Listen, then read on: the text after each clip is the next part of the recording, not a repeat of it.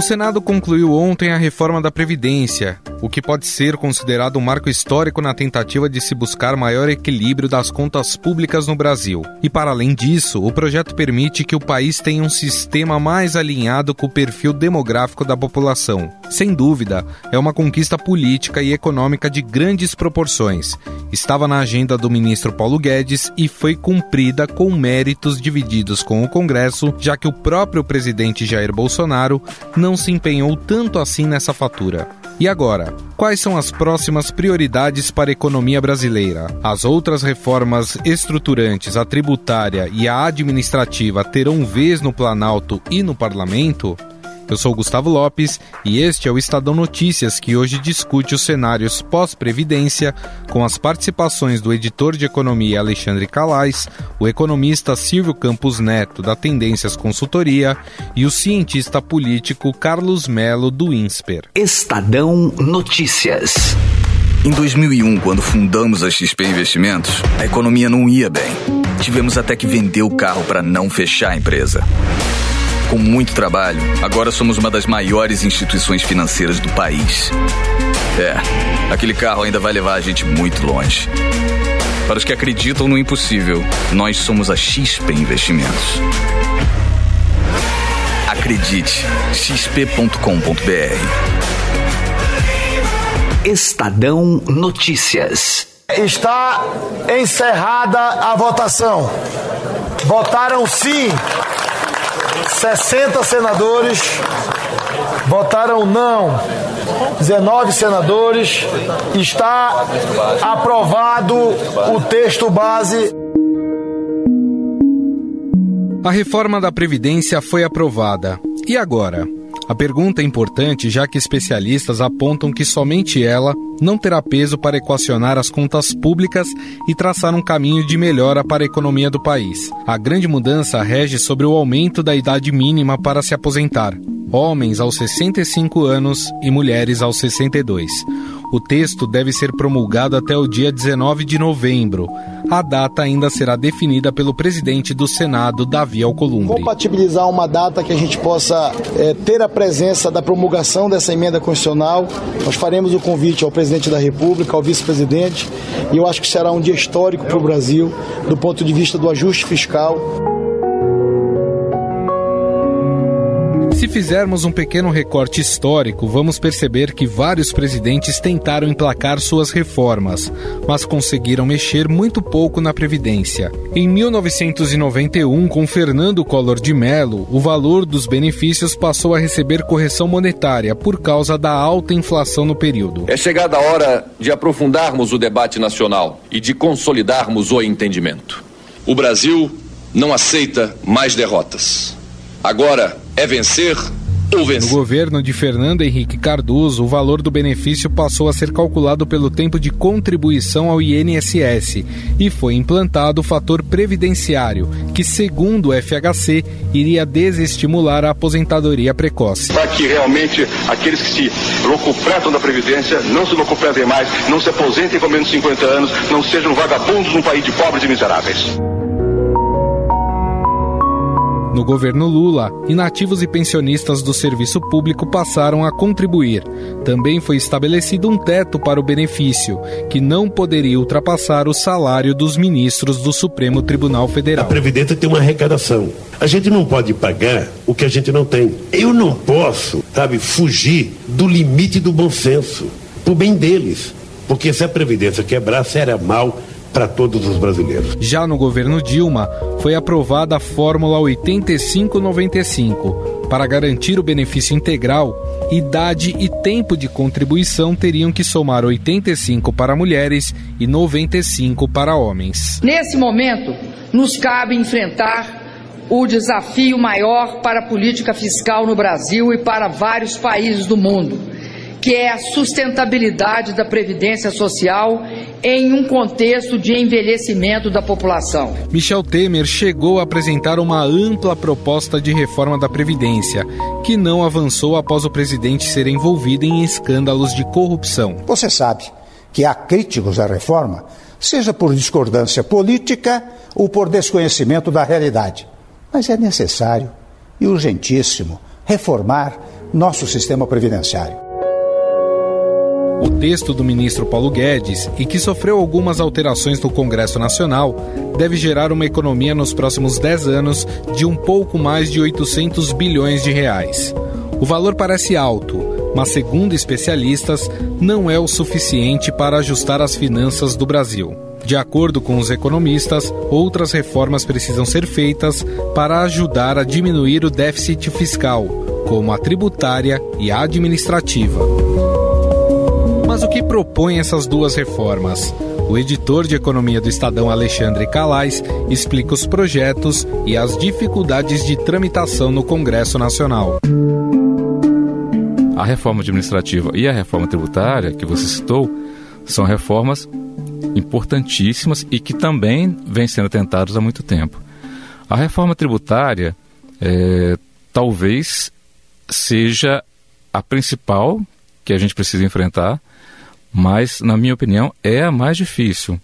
A reforma tributária mexe com interesses muito difusos, é, vai mexer em arrecadação de estados, arrecadação de municípios, arrecadação da União, mexe diretamente no bolso de todos nós tem uma, uma, uma dificuldade de, de, conciliar interesses dentro, da, dentro do Congresso que torna isso uma discussão muito complicada. A reforma da Previdência, ela conseguiu, em algum momento, um certo consenso ali dentro do Congresso. Né? Ela passou com números de aprovação grandes, tanto na Câmara quanto no Senado, no final das contas. Né? Já a reforma tributária, ela não tem consenso nenhum, exceto de que precisa ser feita.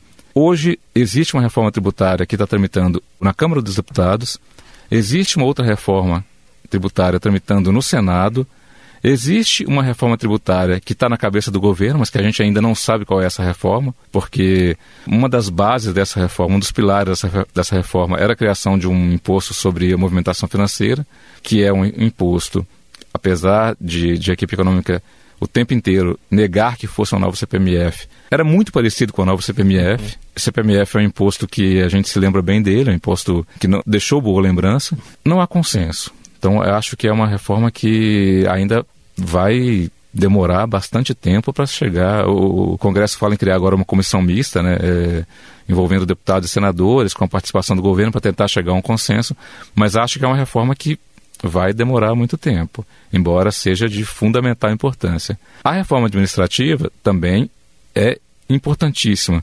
Nós estamos falando de enxugar a máquina pública, de a gente fala o tempo inteiro, nós publicamos é, reportagens sobre isso, mostrando a questão salarial do servidor público, a gente mostra sempre a, a, distorção muito grande que tem entre que ganha um servidor público e que ganha um funcionário da iniciativa privada. Você tem uma coisa de, de carreira é, do setor público que tá, que precisa ser mexida, né?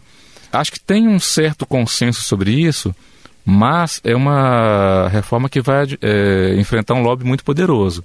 Tá. O lobby dos servidores públicos é um lobby muito poderoso. São pessoas que estão ali em Brasília, em contato direto com os congressistas. É uma reforma que também é de difícil execução, embora também seja muito importante.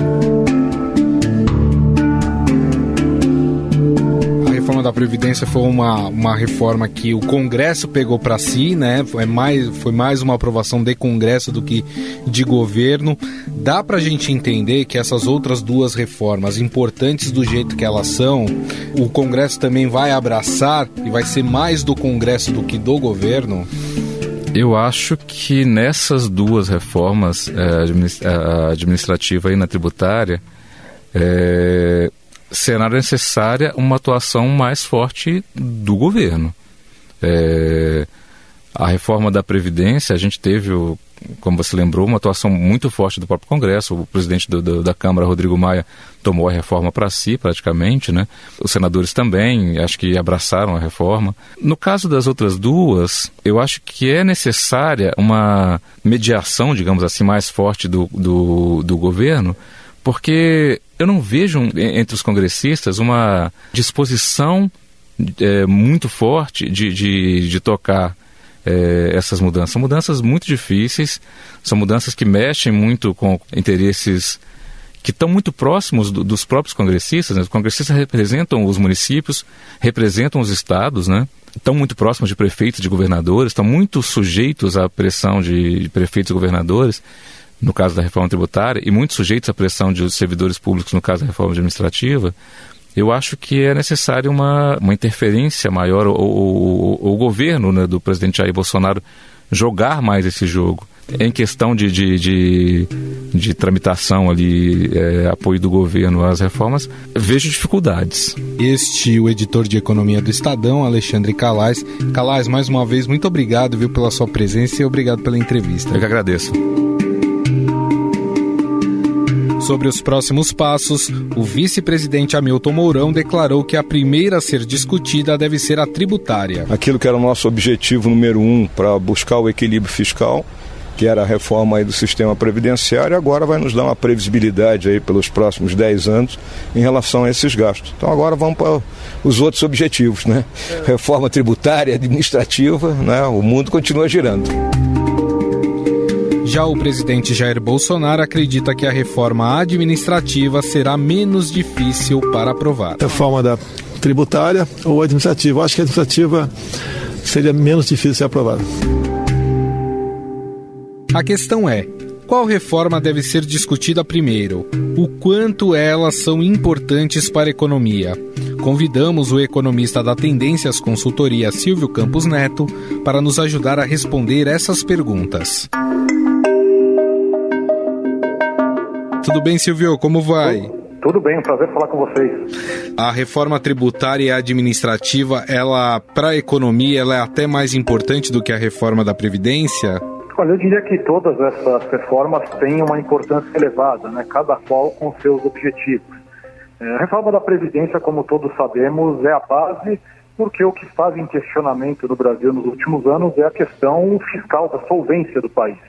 Então, é, com a aprovação dessa reforma, ao menos já se remove do radar esse risco, que é bastante grave, de um país é, insolvente sem condições de arcar com, com seus gastos. É claro que essas outras reformas colocadas, né, a administrativa também tem um impacto fiscal relevante, aí, muito mais na qualidade do gasto do que na quantidade em si, mas é algo bastante relevante. E a reforma tributária, como sabemos, também é algo fundamental porque o sistema tributário brasileiro é algo completamente ineficiente, custoso e que afeta drasticamente a competitividade do país. Então acho que cada qual né, com sua importância em seu momento, mas sem dúvida nenhuma que para uma retomada ainda mais consolidada de desempenho econômico, essas outras mudanças também são muito importantes. A reforma da Previdência sozinha, ela não consegue dar conta desse déficit fiscal que nós temos no país. Ela ameniza bastante a situação, né? Então não, não, não se pode reduzir a importância por si só dessa reforma. É claro, ela não é, zera déficit, ela não reverte o aumento do gasto previdenciário, mas ela é, reduz de forma bastante significativa o ritmo de crescimento desse rombo, que é o maior da, das contas públicas brasileiras. Então ela tem essa importância, mas claro, outras medidas são importantes e nesse contexto a reforma administrativa visa atacar exatamente o outro conjunto de despesas que é bastante significativo, que é a parte de despesa com pessoal. E esse tem crescido né, de forma bastante consistente ao longo das últimas décadas. E, claro, com esse, o resultado disso é que investimentos públicos, despesas de custeio são é, é, comprimidas em virtude disso. Não é por acaso que o Estado brasileiro hoje não tem mais capacidade de investir, porque boa parte né, do, dos recursos estão sendo canalizados para a Previdência e para pessoal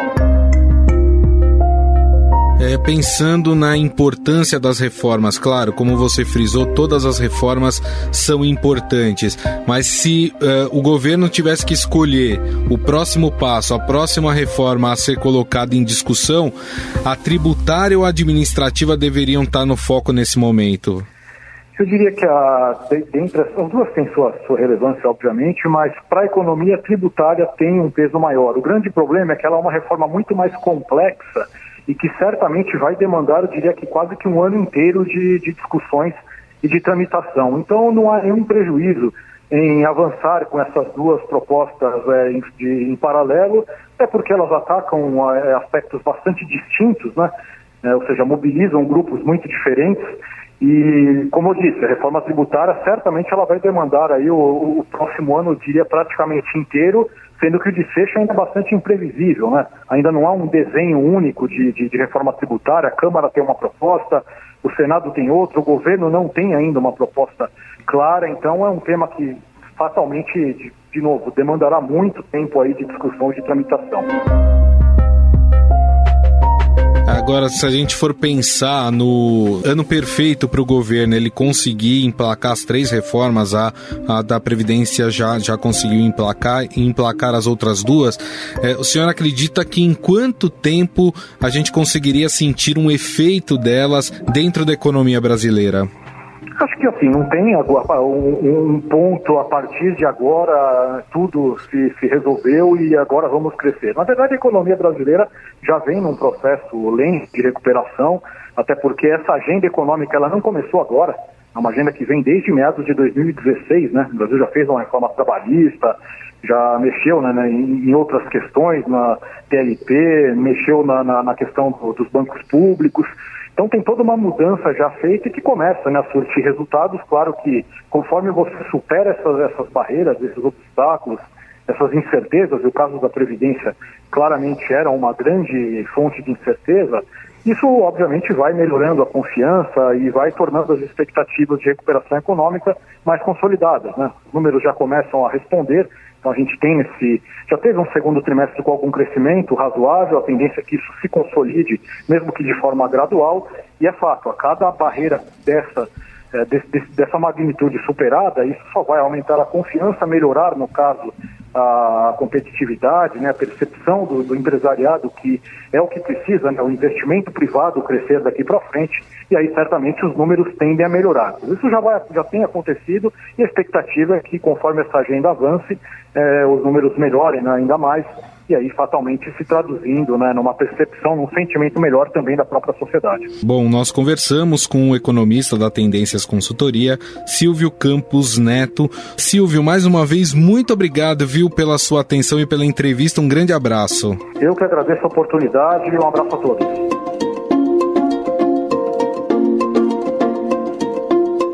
E na parte política, existe clima para aprovar essas reformas?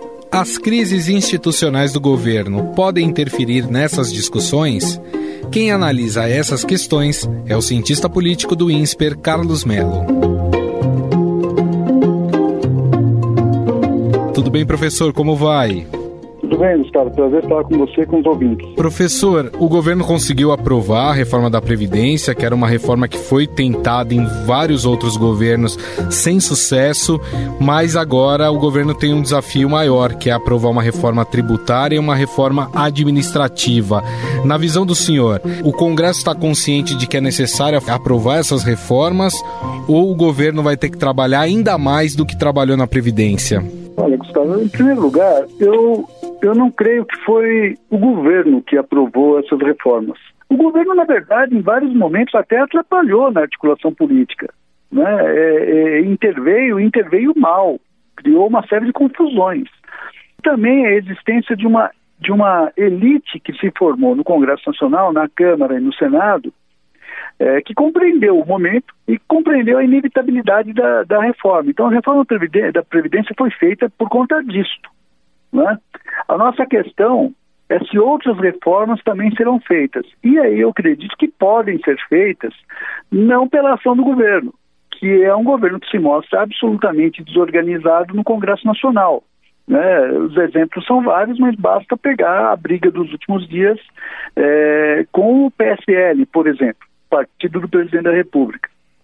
Sim. Eu acho que as circunstâncias podem exigir a continuidade de reformas e é possível que uma, que uma elite eh, no Congresso conduza esse processo. Agora, não é muito simples, continua sendo muito difícil, talvez mais complicado que a própria reforma da Previdência. Essas trapalhadas que a gente vê por parte do governo, crise dentro do partido do presidente, isso de alguma forma pode interferir na votação ou, ou na discussão dessas reformas ou não? Ou o Congresso está consciente em separar essas coisas? Olha, isso sempre atrapalha, né? porque é claro que seria melhor um ambiente mais harmônico, é claro que seria melhor um, um governo capaz de conduzir um processo não é? seria é, muito mais é, produtivo e diria para você que as mudanças se dariam muito mais rapidamente. A ausência de um ator relevante com a importância que sempre teve o executivo é, na política do Brasil faz muita falta. Agora, vejam, as circunstâncias são muito fortes também, mas a reforma administrativa e a reforma tributária, por exemplo, um pacto federativo, eu acho que são mais complicados, né? Por quê? A reforma da Previdência, ela, de alguma forma, ela atingiu o regime geral da Previdência, mas deixou de fora algumas corporações importantes. Ela, de alguma forma, conciliou com, com grupos. Uma reforma administrativa é impossível disso acontecer. Vai se mexer mesmo com o funcionalismo. O parlamento está a fim de fazer esse enfrentamento? Essa é uma boa pergunta. Né? Outra questão é quando a gente fala, por exemplo, de uma reforma tributária ou de um pacto federativo. É, o cobertor é curto. É, os, os, atores, é, é, os entes federativos todos estarão dispostos a perder, alguns a perder para que outros ganhem. Né? Como que se comportarão as bancadas estaduais dos, dos maiores estados? Como se comportarão os governadores? O governo federal estará disposto a abrir mão de recursos? Então, isto tudo coloca essa a continuidade da agenda num patamar político ainda mais complexo que a reforma da Previdência. Então, pelo que você disse, professor, a reforma administrativa e tributária ela deve ser mais difícil do que a da Previdência? Olha, veja, a reforma da Previdência, ela, por exemplo, poupou algumas categorias importantes. Para ficarmos aqui é, em poucas delas, vamos falar aqui de militares e de policiais. Não é? Uma reforma administrativa, é, ela entra também por esse caminho. Ela entra também pelas corporações, pelas corporações federais, que têm capacidade de organização e de resposta. Não é tão simples. Uma coisa é você atingir os interesses do cidadão comum e desorganizado, uma vez que sindicatos e, e partidos e tudo mais estão todos desorganizados. Outra coisa é entrar em interesses de setores muito bem organizados, que é o caso do funcionalismo e também é o caso do, do de estados, municípios e da União, quando você vier a discutir é, a, a, repartição, no, novos critérios para a repartição do, do bolo é, dos recursos que são arrecadados. Bom, nós conversamos com o cientista político e professor do INSPER, Carlos Melo.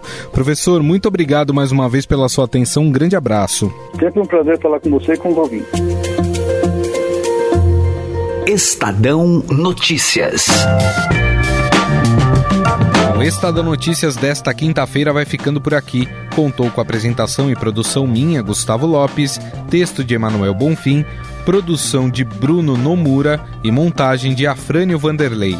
O diretor de jornalismo do Grupo Estado é João Fábio Caminoto. Mande seu comentário e sugestão para o e-mail podcast@estadão.com. Um abraço e até mais. Estadão Notícias.